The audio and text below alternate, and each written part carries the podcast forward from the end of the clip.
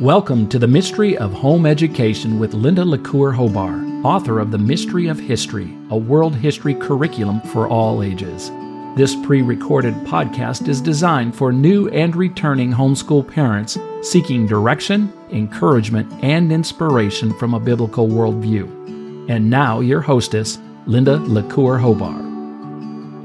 Hello, friends, and welcome to the mystery of home education. I am very excited about our topic today because we're going to talk about the Newbery and Caldecott medals, which means we get to wander into children's literature.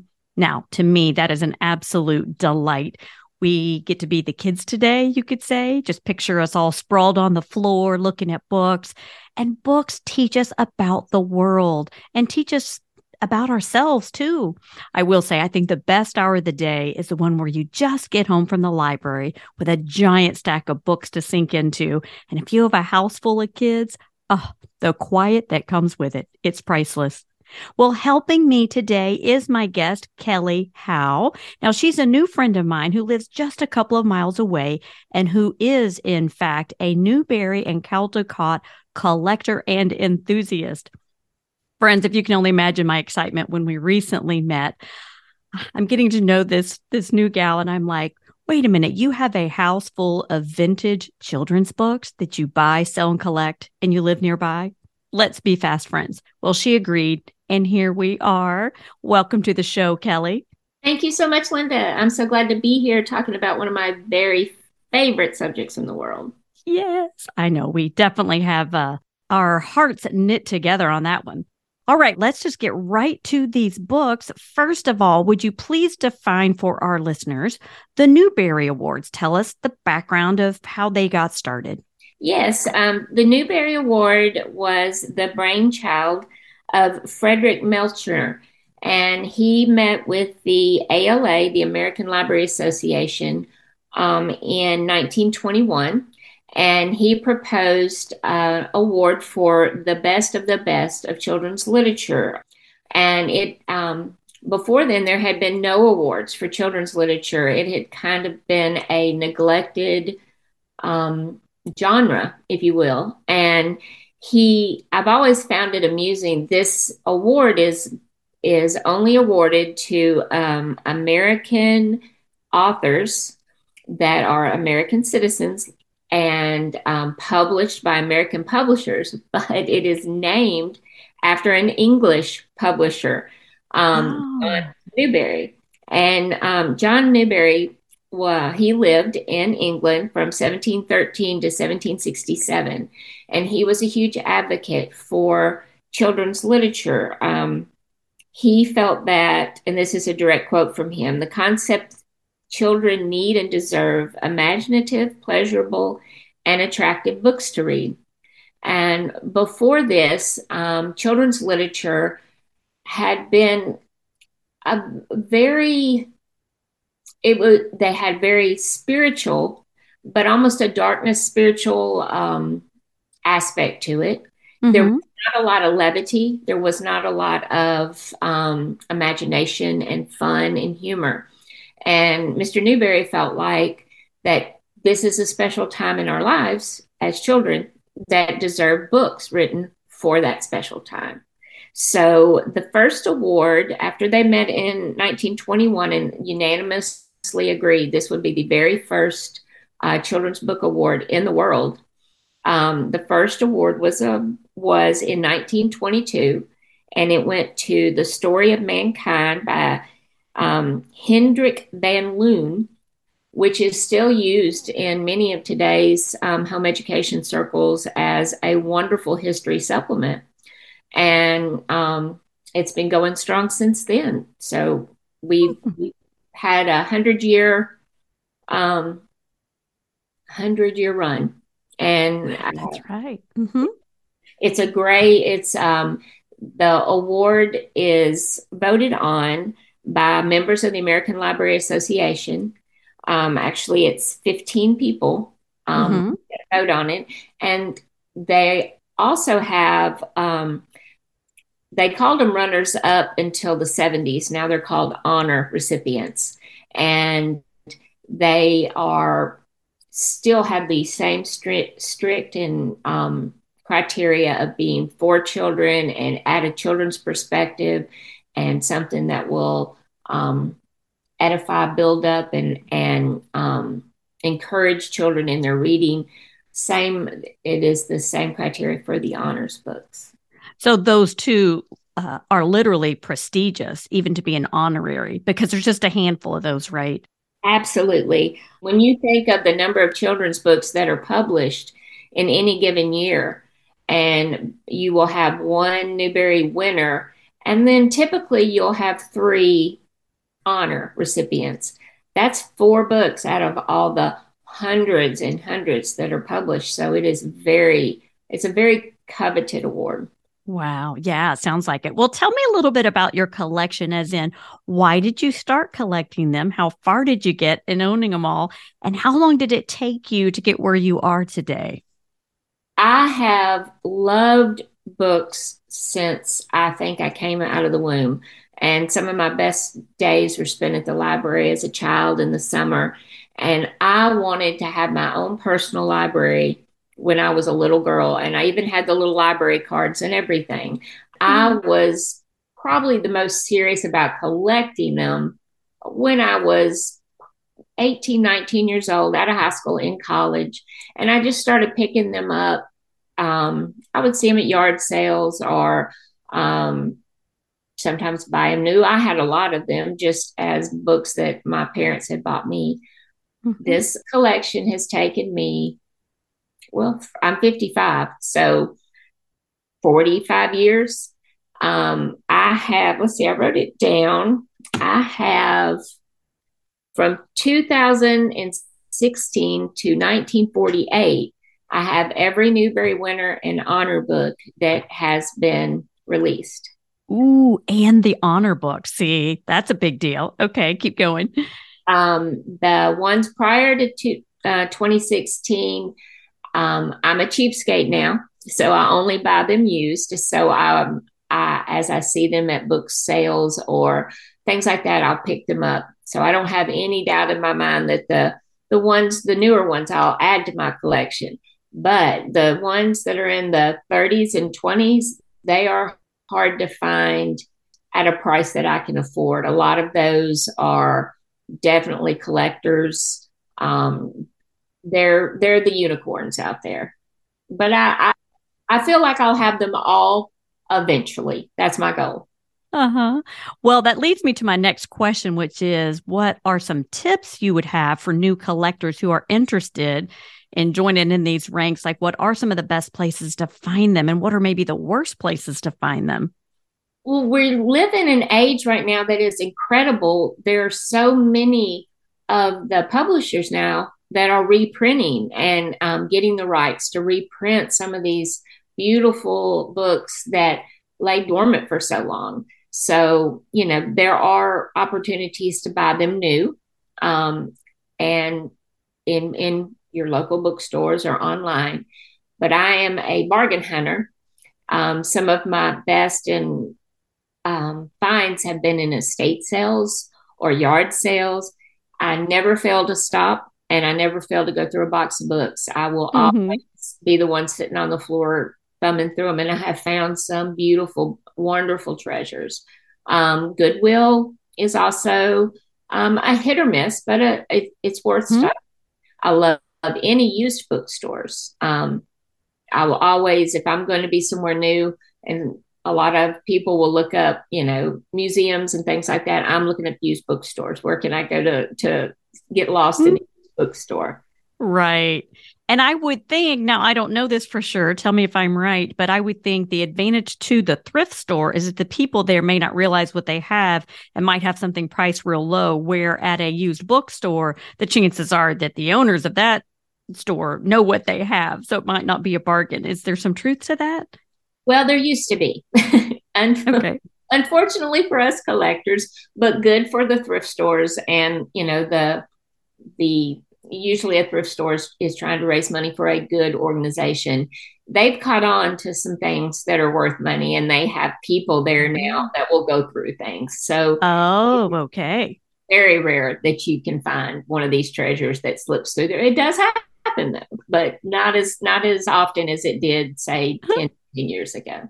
All right, they're on to us. Okay, good. Well, let's shift gears. Please tell us a little bit more about the Caldecott, like how they're different from the Newberys. Tell us a little bit more about them. The Caldecott um, are based on illustrations, where the Newbery is more about the the story. The Caldecott is more about the illustrations. They are our picture books. And I hate to say, you know, a picture book yes, they're for our younger our younger audience, but um, my my children, my 21, 26, 14 year old kids, they all have favorite picture books that they still love to hear read aloud. So mm. um, an illustration is such an important way to tell a story, especially one that is such short short on words as a picture book is. Mm-hmm. So it was started by the same man uh, Frederick Melcher, who went to the ALA um, in 1937 after he had had such a great um, experience with the Newbery, taking off in the award. And he um, suggested they have this award for the picture books. And it was named after, once again, an English illustrator, Ralph Caldecott. So, once again, we have an American award that mm-hmm. named after an English illustrator. And the very first um, Caldecott Award was issued in 1938, and it was uh, Animals of the Bible, and it was illustrated by Dorothy Lathrop. And that one has actually just been republished and is pretty easy to find. But I love picture books, Linda. I mean, I love Newberys too, but I love the artwork.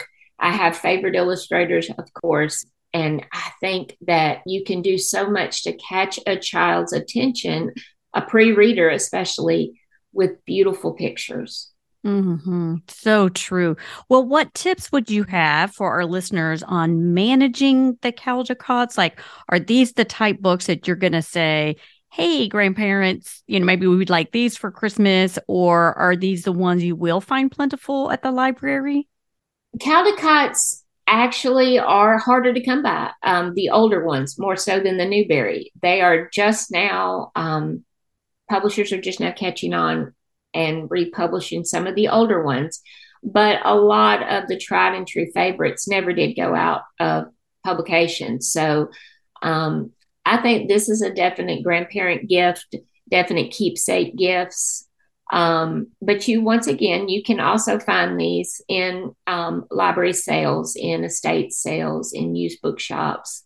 I have books all over my house. Each child has a, a bin of their favorites that I have saved that will go to their children one day. So, oh, I love that. We're going to circle back to those, but I want to um, talk again about the Newberys. I'm assuming you have some favorites, but let's back up a step to maybe the categories because I know there's like specialties in the Newbery categories. Describe what what maybe your favorite categories are. My favorite category is going to be a tie. I love historical fiction, like you. Um, I have a real uh, passion, especially for the American Revolution when I was teaching my children, um, I, my oldest son loved the Revolution, Revolutionary War period, and so we have, and the Civil War period as well. So we have a lot of books that we shared together. So that's a special place in my heart. Mm-hmm. Also, um, I used the Charlotte Mason method and mindset when I was teaching. So I have a love for nature. So any of the books that have a a nature theme running through it, I'm I'm drawn to those as well. That makes perfect sense. Uh, well, what now? I have a very difficult question for you, and you're going to hate me for asking it, but I warned you that this question was coming.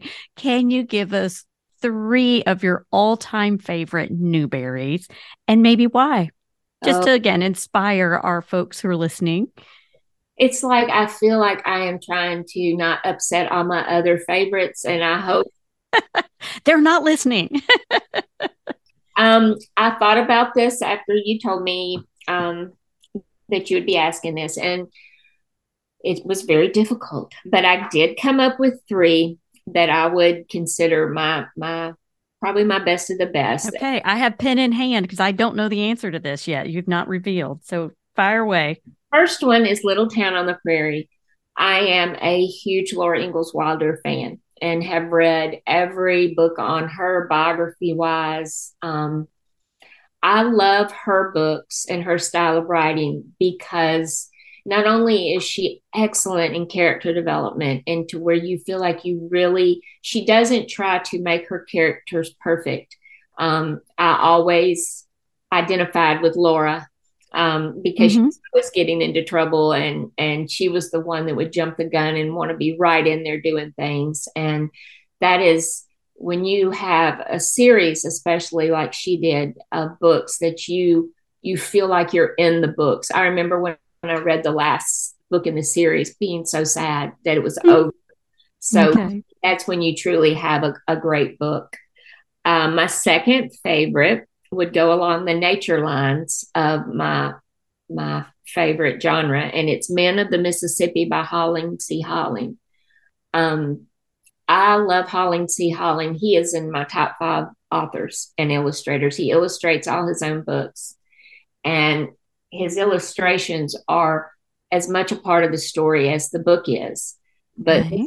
this one is is a must read. It is just, especially with us living right by the Mississippi River, and mm-hmm. it, it's um, it's a great geography lesson that you don't even know you're learning geography in. And my last one is a very early winner. It was the 1934 winner, and it's Invincible Louisa, and it's the story of Louisa May Alcott. And again, one of my favorite authors of all times. And this tells um, it, it takes the author of my favorite book and makes me feel like we could be best friends. Mm-hmm. Again, a great character development on that one. So those are my three favorite. Okay. Now to clarify, are those Newbery Honor Award winners? The Little Town on the Prairie is a 1942 honor. Okay. Men of the Mississippi is a 1952 honor. And Invincible Louisa is a 1934 winner. Ah, the 1934 winner. Okay. I've been studying the list, and so I just wanted to clarify. Okay. Oh, well, thank you for sharing that. That is um, sweet. Well, I wanted to let my listeners know that I've been crafting a guide to the Newbery medals that's going to line up with the mystery of history.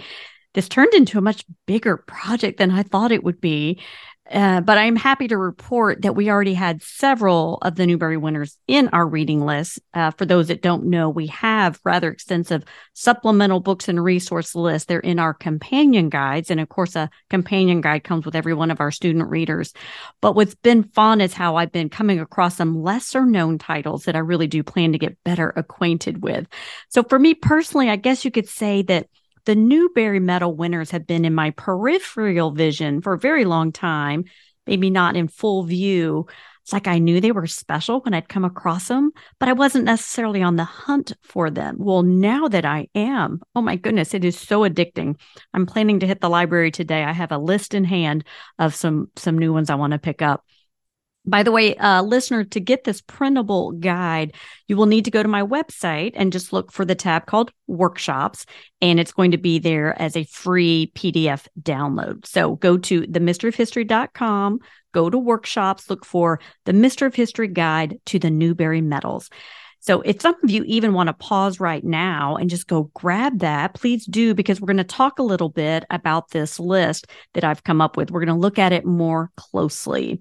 And by the way, when I made the list, just to uh, keep my sanity about me, I did stick with the winners only. I did not get as far as all the honors. So that was a tough call to make, but I had to get somewhere with it.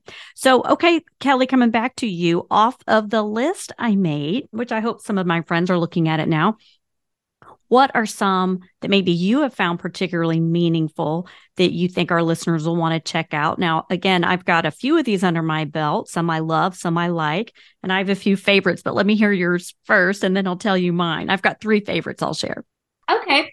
One of my favorites would be The Matchlock Gun, and it was the 1942 Newbery winner.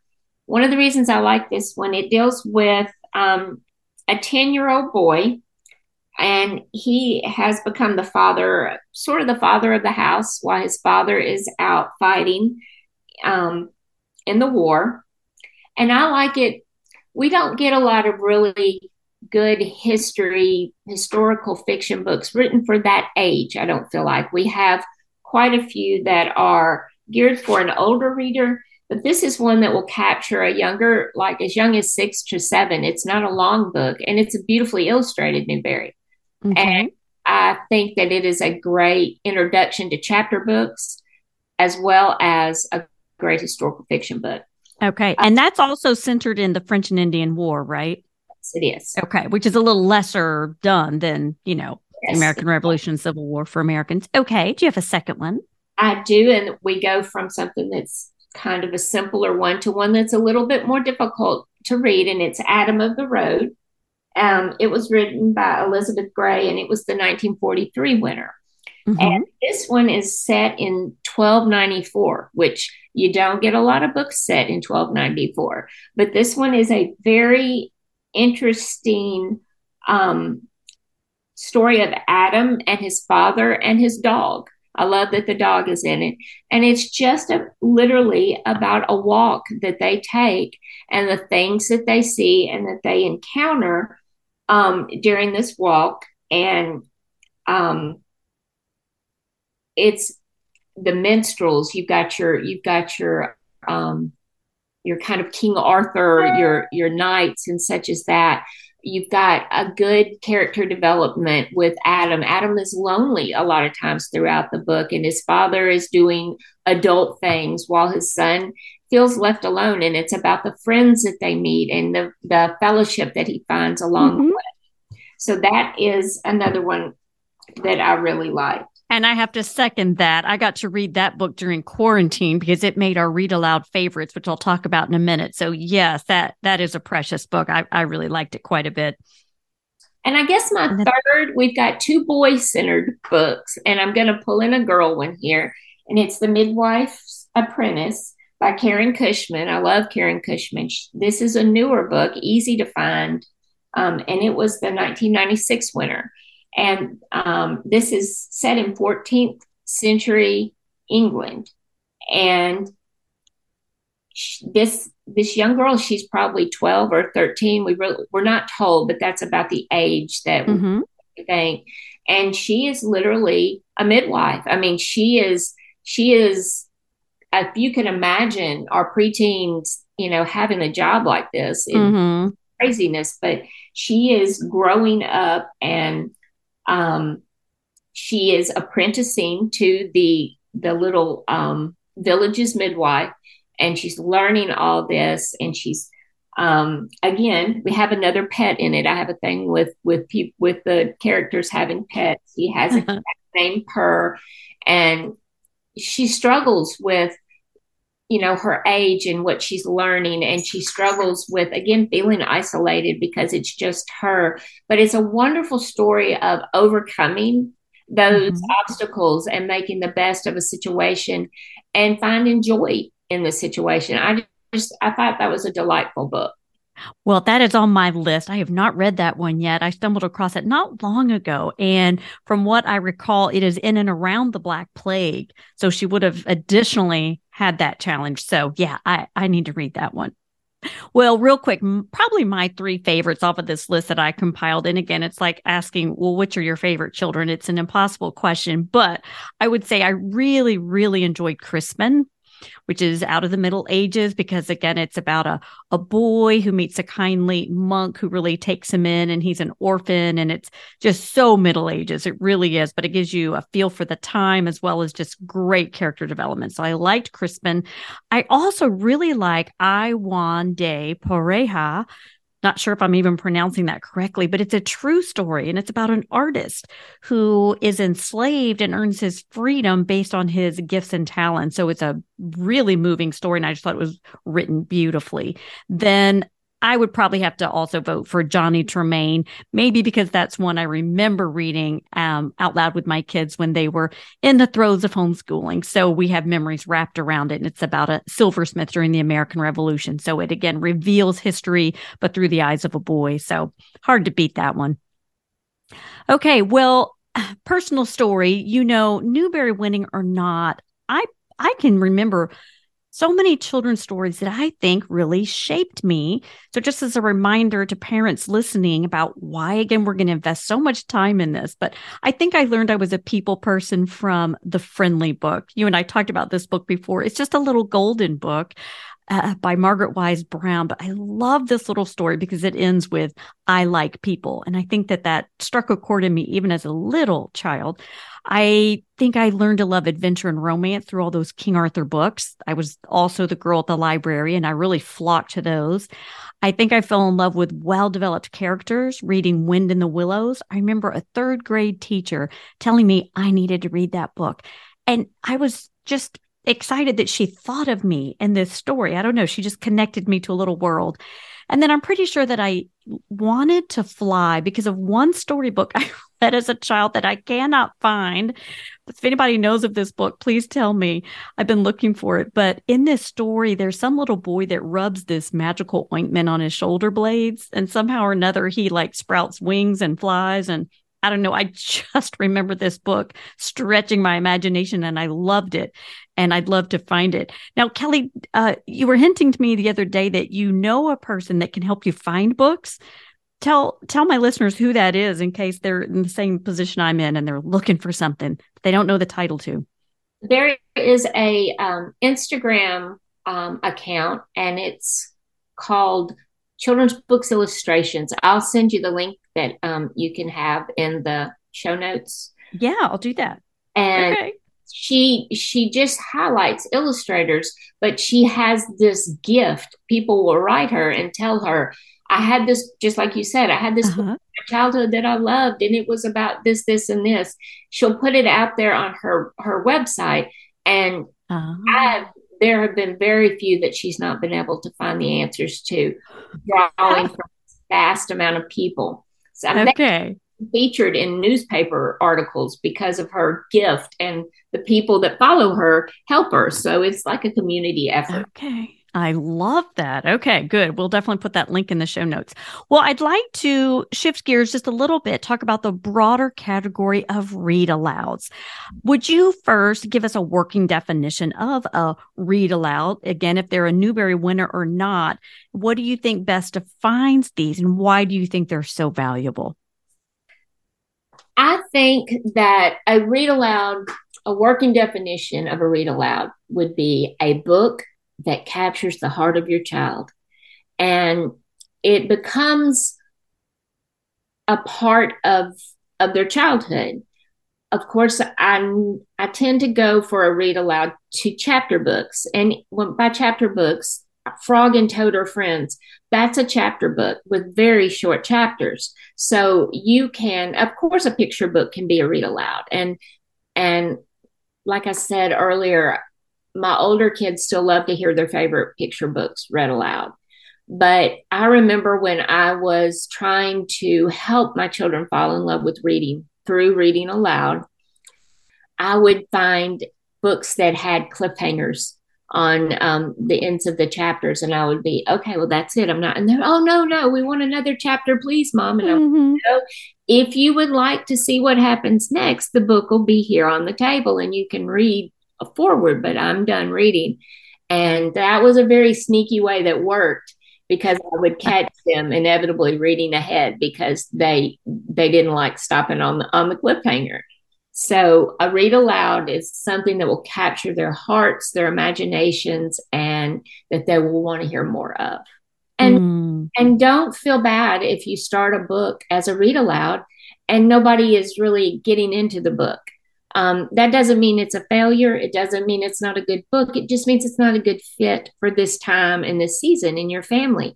And it's okay to stop and start a different book. Um, but give it a chance. Sometimes the beginning may be a little slow, but you'll hit a middle and they just they can't wait to hear the next chapter. But I don't want to add any more guilt to today's mom by thinking mm. I've got to trudge through this book that everyone in this family despises right now you don't. You can stop. You are allowed. I'm giving you permission.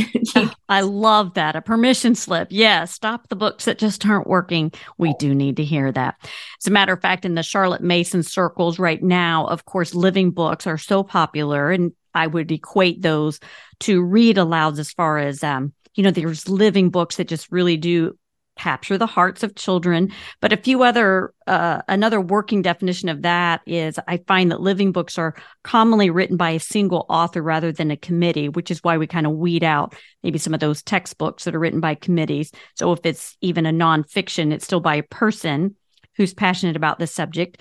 Uh, typically, living books really do draw on stories, meaning they're going to have a real moral tone or message. Again, even if it's a nonfiction, and they're memorable because of the characters, be that they're real or imagined.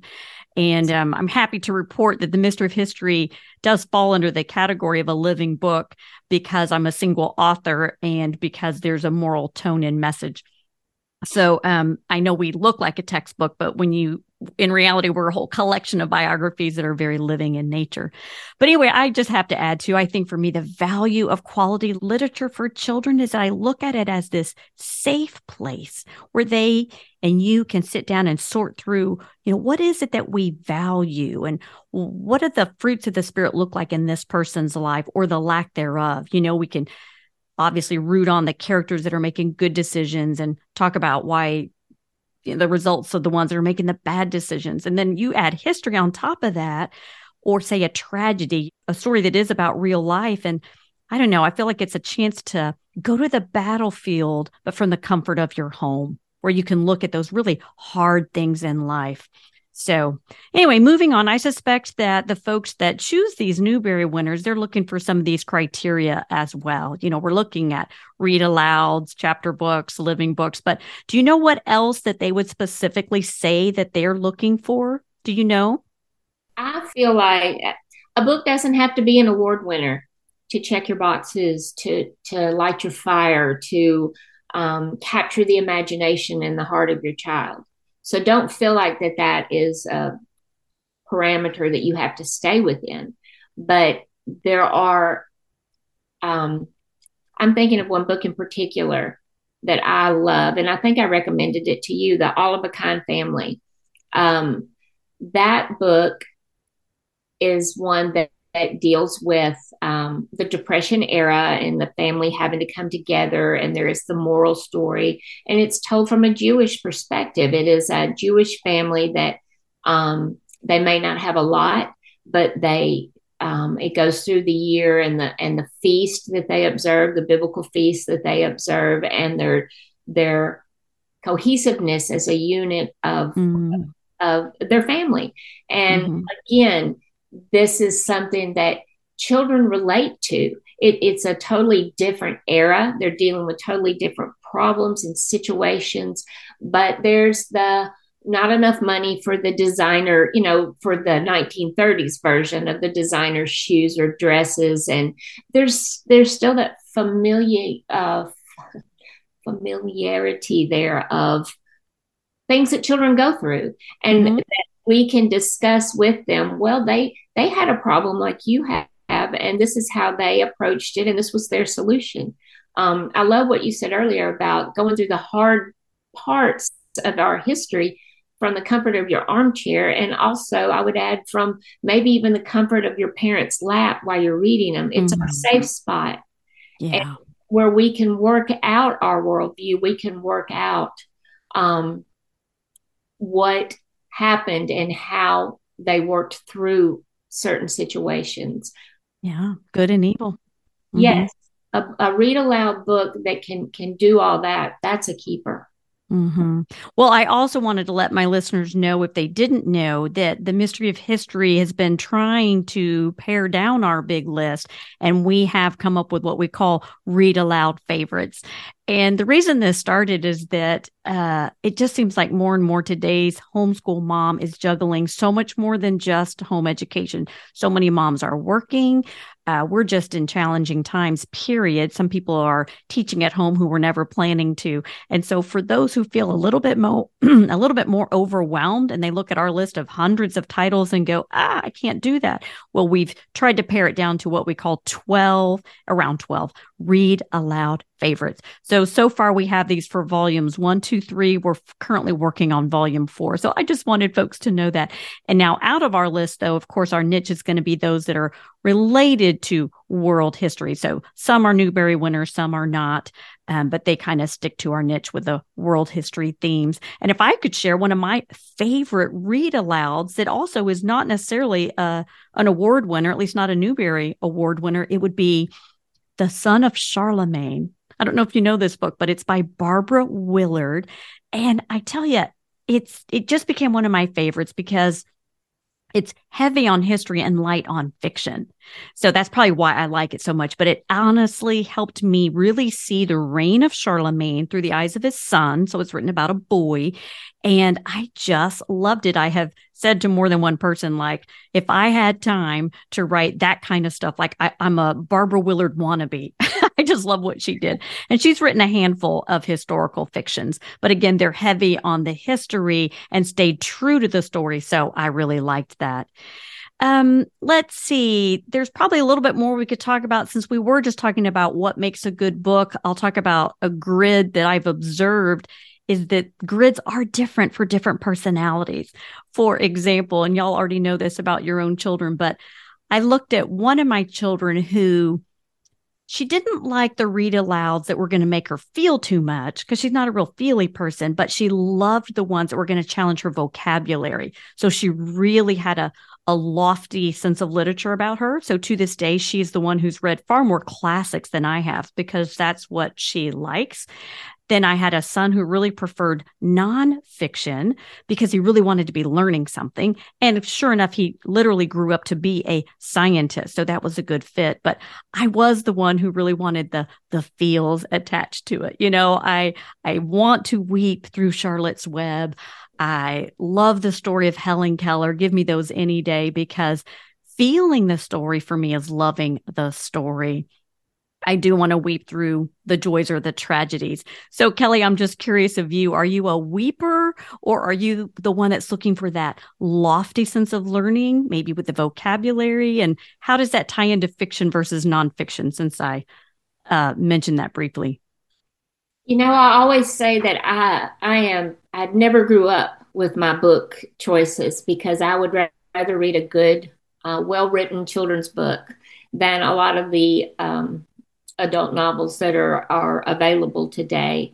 I like one that's going to make me feel I will never be able to read uh, Little Women and not cry when Beth mm. dies.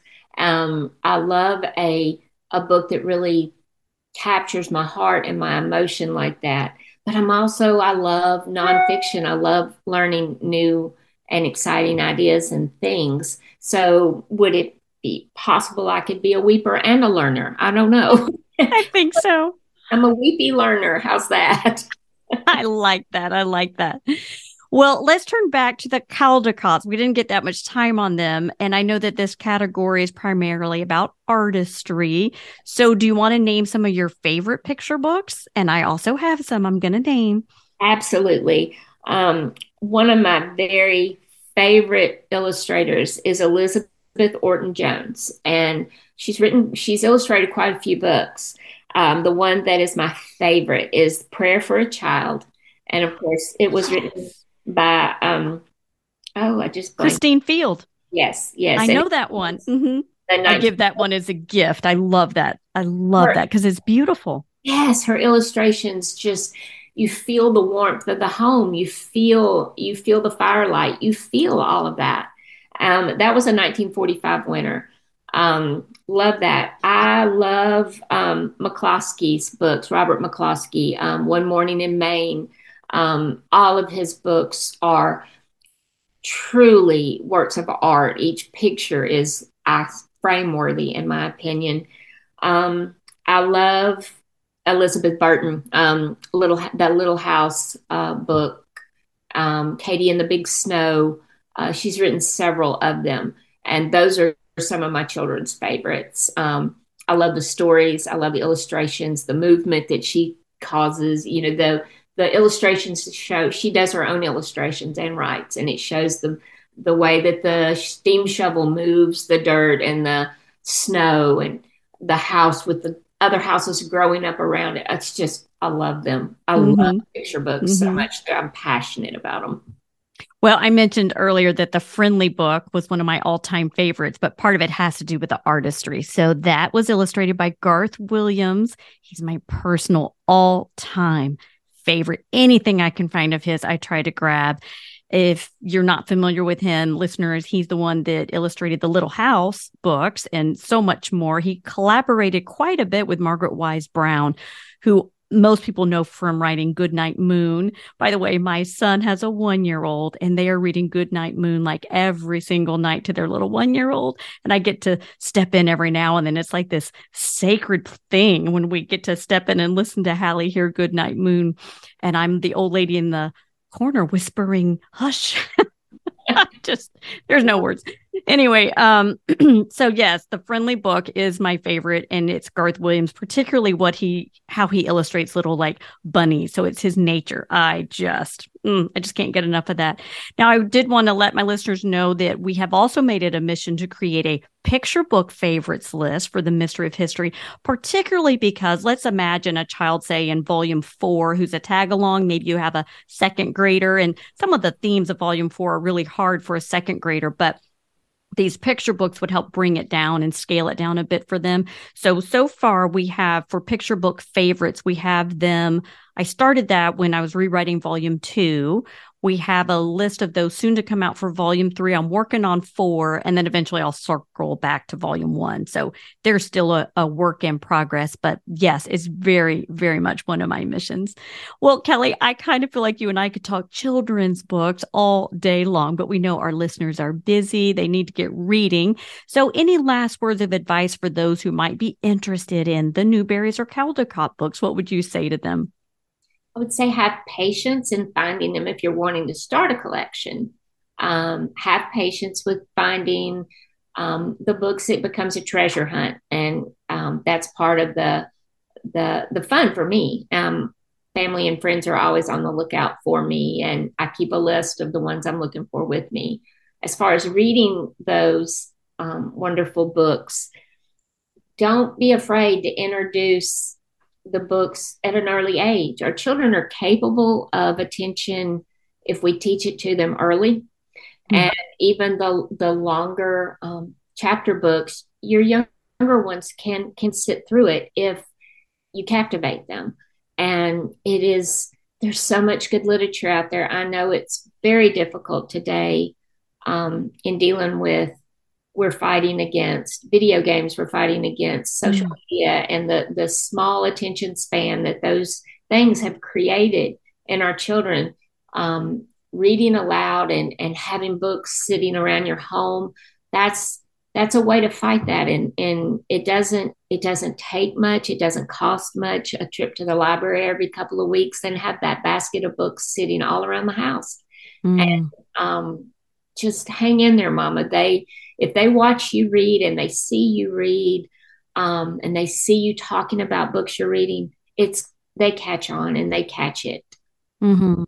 Yeah, I think one thing you're you're touching on is the intimacy that this book sharing provides because I do like one of the reasons I think I'm such a fan of those picture books is cuz they're still on my lap, the little guys. And I literally have grandchildren now that age, you know, who are like able to sit on my lap and of course you know the adult children are well well beyond that but in the read alouds you can at least be maybe all on the sofa you know so you physically can be more um intimate and just in proximity to each other instead of each in our own worlds which is so common with all of our social media Mm. Well, how can my listeners reach you if they would like to peek into your collection, the the ones that you buy and sell? What's the best way to follow you or reach you? Um, I have a Instagram shop that I try to update monthly. It's Beauty in the Ordinary Book Nook on Instagram. Um, if you are looking for a particular book, if you're um, searching or, or want recommend recommendations for books, message me there. Um, I have thousands of books for sale. Of course, I can't list them all on Instagram at one time. So um, I, I may have what just what you're looking for, and you would be supporting a um, small single mom business as well. Mm-hmm. Um, but that that's the best way to reach me. Okay, Re- say that again, real slow. The full title on Instagram: Beauty in the Ordinary Book Nook. Beauty in the Ordinary Book Nook. All yes. right, on Instagram. Wonderful. Yes. And literally, that's why I'm coming by your house this afternoon, is because I want to, I've got some shopping to do. I need to replenish a stack for me. Well, again, Kelly, thank you so much for spending this time with us. Thank you, listeners. I pray that your families are experiencing mm, enough peace in your lives that you are gathering and reading. And when you're not, I pray that you will be working your way back there, you know, with the blanket, something warm to drink, at least this time of year, and a mind open to the world through quality children's literature. It is a very special place. Thanks again. For the sake of the mystery, I'm Linda LaCour Hobar. Glad you joined me. Thank you for listening to The Mystery of Home Education with Linda LaCour Hobar. For more information on Linda's award winning history program, visit themysteryofhistory.com, a one stop shop for chronological, Christian, complete world history for all ages.